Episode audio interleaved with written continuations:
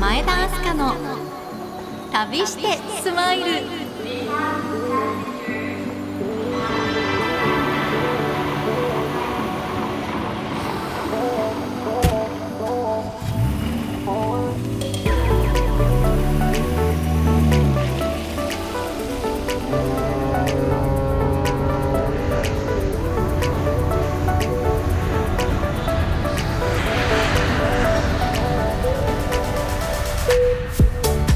刻は夜9時を回りました。皆さんこんばんは。前田明日香です。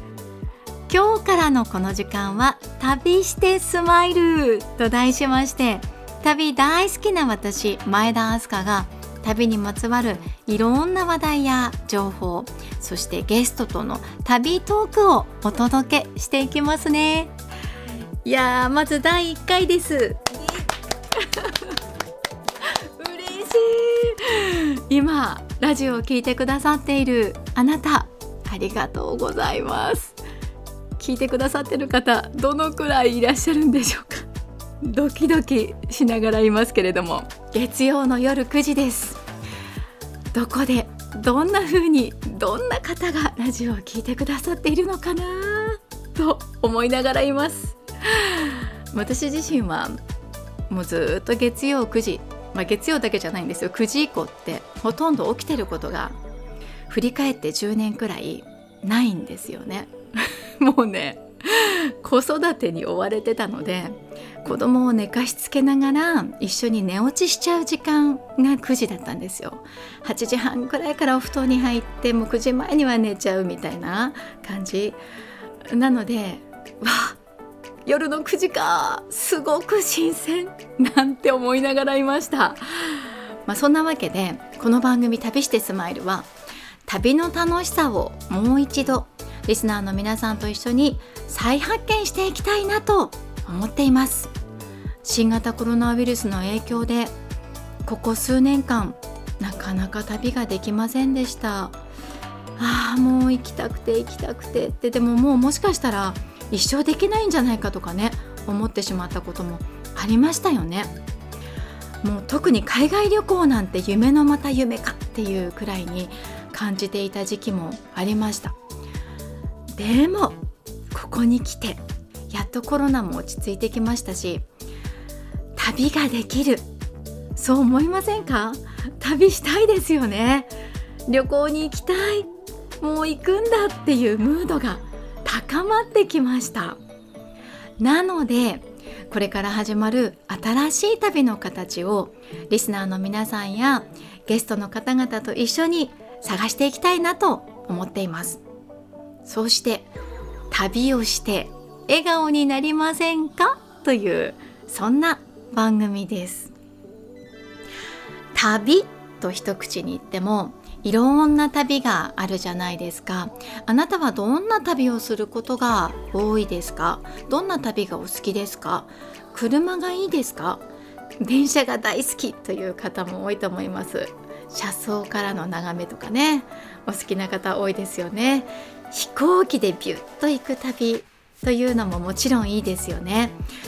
一人旅なのか仲のいい友達と一緒なのか家族で出かけるのかとか、まあ、それも様々だと思います。で目的にしてもそうですよね仕事っていうケースもあるかもしれませんし、まあ、仕事の合間の観光とかね休暇を楽しむためにもうとにかくゆっくりするんだとかあと自分を発見しに行く旅をするぞとかそういうケースもあるでしょう。物語の聖地を訪れる旅というのも流行ってますよね。個人的にはあてもなくという旅もいつも憧れます。この番組ではそんないろんな旅の形をピックアップしていけたらなと思っています。まあまあ そうは言ってもですよ。難しいことは抜きにしましてとにかく楽しんで旅番組あなたと一緒にお届けしていけたらと思うんですよね。なので皆さんにもどしどし参加をしていただきたいと思いますし番組タイトルは旅してスマイルなので略して旅スマで覚えていただけたら嬉しいです。さあそれでは9時30分までどうぞお付き合いください。前田明日香の旅してスマイル。この番組は小松台北直行便毎日運行中エバー航空。専門学校金沢リハビリテーションアカデミー。一人旅から宇宙旅行まで M トラベルの提供でお送りします。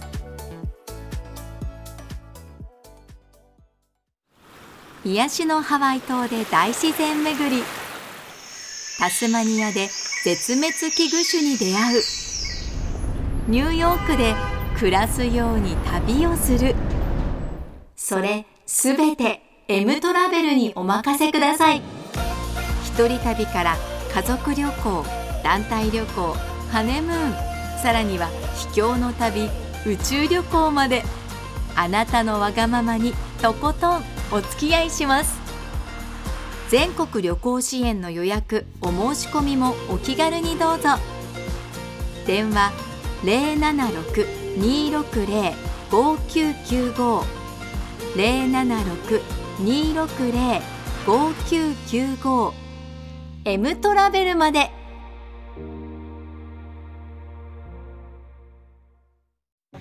前田明日香の旅してスマイル。今日からスタートしています。さて最初に何をお話ししようかなって思ったんですけれどまずはん誰だと思っている方いらっしゃるかと思うんです。え前田明日香ってってね思われるかなと思いますのでえここで自己紹介がてら旅のお話もできたらなと思います。私は金沢生まれの金沢育ちです。小中高ここで過ごしてで東京の学校へ行って英語を専攻していました。で英語がすごく好きだったのでアメリカに語学研修へ行って、まあ、学校を卒業した後はカナダへ語学留学へも行きました。でその後また金沢に帰ってきてで英語を使った仕事をしようかなと思いながらいたんですけれどラジオに出会ったんですよね。でラジオの仕事にのめり込んでいってそこから私のラジオ人生が始まりました。FM 局での生ワイドを石川とそれから福井で16年17年ほどしましたかね。その前も含めましてラジオ人生は20年以上になります。もう好きって思うととことんな性格なのでもうラジオラジオラジオという感じでここまで来たかなって思います。そしてそうあの身につけた英語を使ってね海外に旅するっていうのがすごく好きでそうですね若い頃は毎年海外旅行に行くぞって決めてそのために仕事をするっていうスタンスだったかなと思うんですよ。お友達と一緒に旅行貯金なんかもしてさあ次はこっち行こうねあっち行こうねなんて言いながら出かけてましたかね国内もちょこちょこ出かけてましたけれど海外に行くっていうのがすごく好きだったかなと思います。ちなみにこれまでに海外旅行に行った先は16カ国ですね。世界は広いですもんね。まあ国内でも行きたいところたくさんありますけれどね。これからもいろいろ旅ができたらいいなって思います。あなたが今まで行った海外で一番思い出深い場所ってどこですか？ぜひ教えてくださいね。前田明日香の旅してスマイル。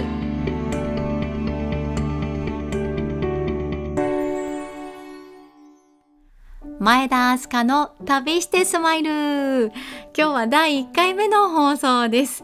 私の自己紹介も兼ねて旅のお話をしていますけれども。やっとここに来て少し落ち着いてきたかなという気がしています。さあ変わっては私がこれまでに行った海外の中で一番インパクトのあった国についてお話ししてみたいと思います。ね旅行ってそれぞれにいろんな思い出がありますよね。あえて一つ選ぶとすればって本当に難しいところではあるんですけれどうーんそうですねメキシコですかね。やっぱりねメキシコって遠いだけあって文化が全然違うなって思うんですよ。フライトも長いと言ったらないですよ。私が行った時で割ともうほとんど直行便みたいな形の便を選んだにもかかわらずそれで1415時間うわ遠いって 気が遠くなる感じですよね。そうでもメキシコに行きました。1ヶ月半も滞在したんですよ。すっごくよくてね。私ねあの語学留学をしていたカナダで一番仲良くなった子がメキシコの女の子だったんですよね。でその子といつも一緒にいて気が付くとメキシコ人たちにいつも囲まれて過ごしていたんですよ。それがまあ20代の頃ですかね。なので自然とメキシコへの興味が膨らんでいってもういつかメキシコに行かなくちゃいけないなと思ってたんですよ。しかもメキシコ人の人たちってスペイン語でそのミカサ私の家はチュカサあなたの家よっていう文化を持ってるんですよね。だからもういつでも遊びに来てってものすごい言われてたんですよ。行かなくちゃ行かなくちゃっていう気持ちがすごく高まっていってもう行くぞっていう風になってたんですけれどね。でもねあのメキシコに行ってね空港に降り立ってあー疲れたやっと着いたと思ってもう早速ショッキングな出来事が起こりました。なんとですよ。なんとスーツケースが見つからないんです。え？どうすんの？いわゆるロストバゲッジですよ。もうずっと待ってるのにスーツケースが流れてこなくなって。え？ー、嘘でしょ？てこない。って言いに行って。探してもらって。結局空港でそのスーツケース探しだけでも2時間3時間とか。手続きとかも含めるともう4時間とかずっといたんですよね。もうしんどくなっちゃってぐったりですよ。結局いろいろ調べてもらったら違う空港に運ばれているらしくってそのスーツケースが届くまでに1日はかかるっていう話だったんですよね。だからその翌日にはスーツケースを取りに来ないといけないわけですよね。一旦空港から離れてまた空港に戻ってこないといけないっていうのもすごく手間だしまあまあまあとにかくねしょうがないので予定を全て変更して空港の近くで過ごして翌日スーツケースをゲットするということになりました。でさて翌日です。スーツケースが届きました。でスーツケースを無事に受け取ってああよかったと思って中を開けたらなんと私が持ってきていたはずの浴衣と帯だけすっぽりなくなってたんですよ。そこにちょこっと空間があったんです。え？って。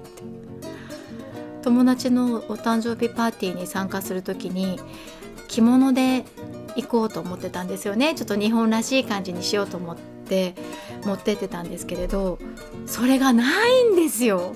なんでなんでしょうね。ほんとショックでした。もうありえないって思いました。もう話すと長くなりすぎるので他にもショッキングなことはあったんですがこのくらいにしておこうかなと思います。前田明日香の旅してスマイル。前田明日香の旅してスマイル。今日はメキシコについてお話ししています。ポッドキャストだと音楽がおかけできないんですがオンエアではマリアッチが演奏するテキーラをお送りしました。マリアッチっていうのはメキシコ独特の音楽ですよね。皆さんご存知ですか？マリアッチハットっていうのがあるんですよね。カウボーイハットよりももっとしっかりした厚みのあるちょっとごつい帽子なんですけれどそれをかぶったちょっとメキシコの民族衣装に身を包んだ音楽隊？まあ5人以上なんですけど、まあ、5人から10人ぐらいかな。でマリアッチってメキシコでは例えばですけれどもプロポーズだったりとかお誕生日だったりとか何かのその記念の日とか節目とかそういう時に歌を歌ってお祝いをしてくれるそういう楽団なんですよね。で普通に生活している人たちがマリアッチを普通に呼んで「ちょっと歌って!」みたいな感じでマリアッチの人たちに手伝ってもらってプロポーズをするとかお誕生日を盛り上げるとか例えばデートの場で愛の歌を歌ってもらうとか、まあ、そういうようなことをするんですよね。だから街角とかにも普通にマリアッチがいたりしてちょっと歌を歌って盛り上げてほしい時に少しお金を払って歌歌ってってやってガシャガシャガシャガシャっと演奏してもらうっていう感じですよね。いつもそのメキシコ人の人たちの身近に音楽があるっていう雰囲気なんですけれどね。そうメキシコのお友達がお誕生日を迎える日にマリアッチがやってきていろんな曲を演奏してくれたんですよね。すごく楽しかったです。でテキーラっていうとそうお酒ですよね。メキシコを代表するお酒です。私も飲みました。本場のテキーラを飲みました。皆さん飲んだことあります？正直もうねテキーラって30度とか40度とかすごく度数の高いお酒ですよね。私は怖くてもう飲むっていうか舐めるっていうぐらいですかね。で飲み方はショットグラスにグリーンレモンをすりつけてね。で塩を入れたお皿の上に置いてでソルティーグラスを作ってでその中にテキーラですよね。味どんなだったかな？飲んだ後に飲んだっていうか舐めた後にその喉の奥が乾く感じはありましたよ。ああいうのをねググって飲むとかの一気飲みみたいな感じとかもう絶対 NG ですよね。無理ですよね。わあ怖い。でもなんかこう気持ちが盛り上がってってテンションどんどん上がってお酒が飲みたくなる雰囲気っていうのはいつもメキシコにありました。でその空気感がたまらなく好きでした。だからメキシコ人の人たちとパーティーをするっていうのを私はメキシコでも日本でもすごく、あ、カナダでもそうですけどすごく楽しいんだなっていう思い出があります。ああとちなみにねメキシコにはテキーラもそうなんですけれどメスカルっていう現地のお酒があります両方ともアガベという植物が主原料なんですよねでちなみにテキーラはメスカルの一種なんですよ。でテキーラの方は厳格な規定が作られて世界中に出回っているんですね。でメスカルの方はテキーラのように厳格な規定がない、まあ、かつてはなかったということなんですけれど今は分かりませんけれどもね。でメキシコ人の友達はよく私にメスカルの方を勧めてくれました。テキーラもいいけどメキシコに来たらメスカル飲まないとっていう感じだったんですよね。まあでもね そのメスカルにね芋虫が入ってたりするのがあるんですよこれが。実はメキシコ人のいろんなお友達からその芋虫入りのメスカルをもらったこと何回もあるんですけれどえーって本当ドン引きしたくなる感じですよ。えーってなりますよね。でもねこれメキシコでは結構ファンが多いそうでこの芋虫は食べられるものなんですよね。メキシコではもともと昆虫食の文化があるんですよね。でメスカルについてはかつて水で薄めたような粗悪なものが出回った時期があったそうなんですよ。だから芋虫を入れることによってアルコール度数の証明にしていたとも言われているんですよね。まあ、アルコール度数が強ければその芋虫ちゃんも腐ることとかないですよね、まあ、そんなわけだったそうなんですよ。でメスカルをグラスに注ぎ入れていくじゃないですか。芋虫が入ったら芋虫ちゃんがもし私のグラスに入ったら泣きたくなるほど悲しいですけどメキシコの人たちはそうじゃなくってもし自分のグラスに芋虫ちゃんが入ったらラッキーってなるんですよ。で飲み干した人には幸福が訪れるなんていう言い伝えもあるんですって。罰ゲームじゃないのって思いますよね。私だったら絶対泣いてるし。絶対飲めないってなると思うんですよね。ということでいろいろお話ししてきましたけれども芋虫ちゃんがグラスに入ってラッキーとかハッピーっていう考えは私には全くなかったので本当腰を抜かすほど驚いてしまいましたところ変わればこういう考え方もあるんですね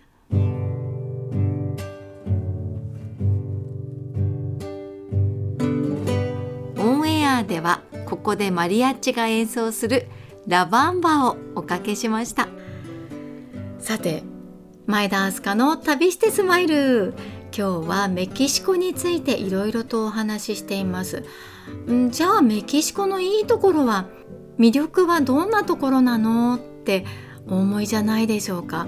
いや私ねメキシコ大好きになったんですよね。その理由はたくさんあるんですけれどいや本当に大きなカルチャーショックをいろいろと受けたんですけど今一つ思い出すことをお話しすると空港から車で出発してで途中例えば信号で止まるじゃないですか。そうするとガムとか花とかお菓子なんかを売りに来る人たちがたくさんいたんですよね。まあ、要はその日暮らしをしている人たちでそのそこで稼いだお金でその日生活するっていうスタイルの人たちですよね。なんとなく怖くてね、窓を開けるのもうんって思ったりするんですがその人たちってガンガン話しかけてくるんですよ。で様子を見ていたら生活が苦しくてもっと大変そうなんじゃないかなと思って見ていたらすごく生き生きしていてガンガン話しかけてきてすごい生命力もあるしキラキラしてて楽しそうに見えたんですよ。でメキシコ人のお友達のお父さんにその話をしたんですよね。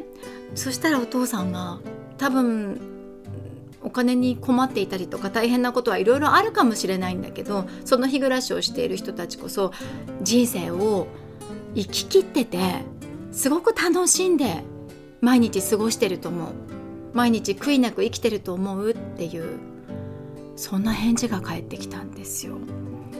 でその返事に私感激しちゃって「え？っ!」って「そうなの?」こう私のその時の日々って大変だなとか 辛いなとか頑張んなきゃなとかそういう思いがたくさんあったんですよね。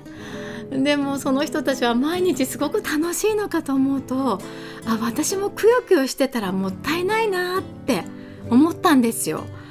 もっともっと楽しまないといけないってむしろ楽しんでいこうって心の中のスイッチがポチって入ったその感覚。いや今でも忘れないですね。本当に感激しました。そしたらもう数日メキシコで過ごしていたらね気づくと私の中にもラテンな空気が流れ出したような気がしてこれは大きい収穫でしたね。前田明日香の旅してスマイル。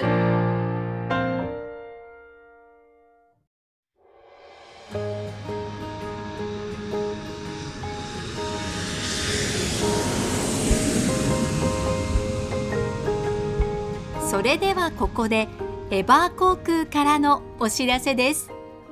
エバー航空の小松台北便が4月1日より3年ぶりに毎日1便で運航を再開しました。再開後のスケジュールは小松発午前11時45分。台北到着が午後1時55分。お帰りの便は台北が午前6時35分発。小松到着は午前10時25分となります。再開後のスケジュールは日中のうちに台湾に到着することができ1日目から観光をすることができます。台湾新幹線を使えば到着日その日のうちに台中や台南など南への観光地にも足を伸ばすことができます。台湾への到着が早くなったことで1日目から充実した観光プランを計画できビジネスのお客様にとってもご利用しやすい時間帯となりました。ぜひ台湾へのご旅行は小松空港からエバー航空をご利用ください。皆様のご搭乗心からお待ちしています。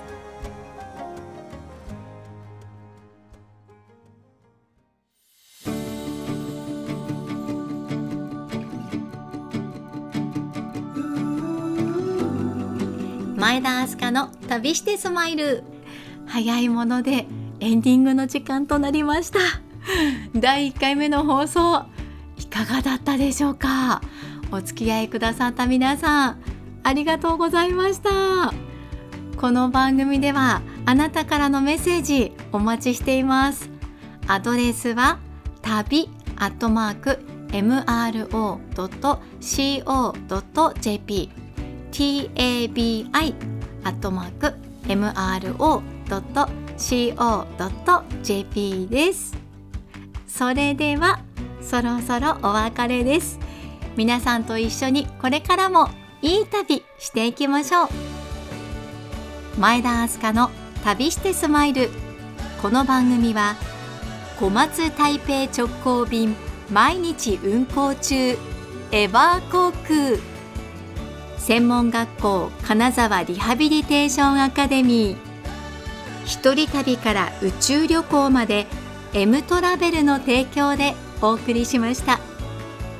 お相手は前田明日香でした。See you!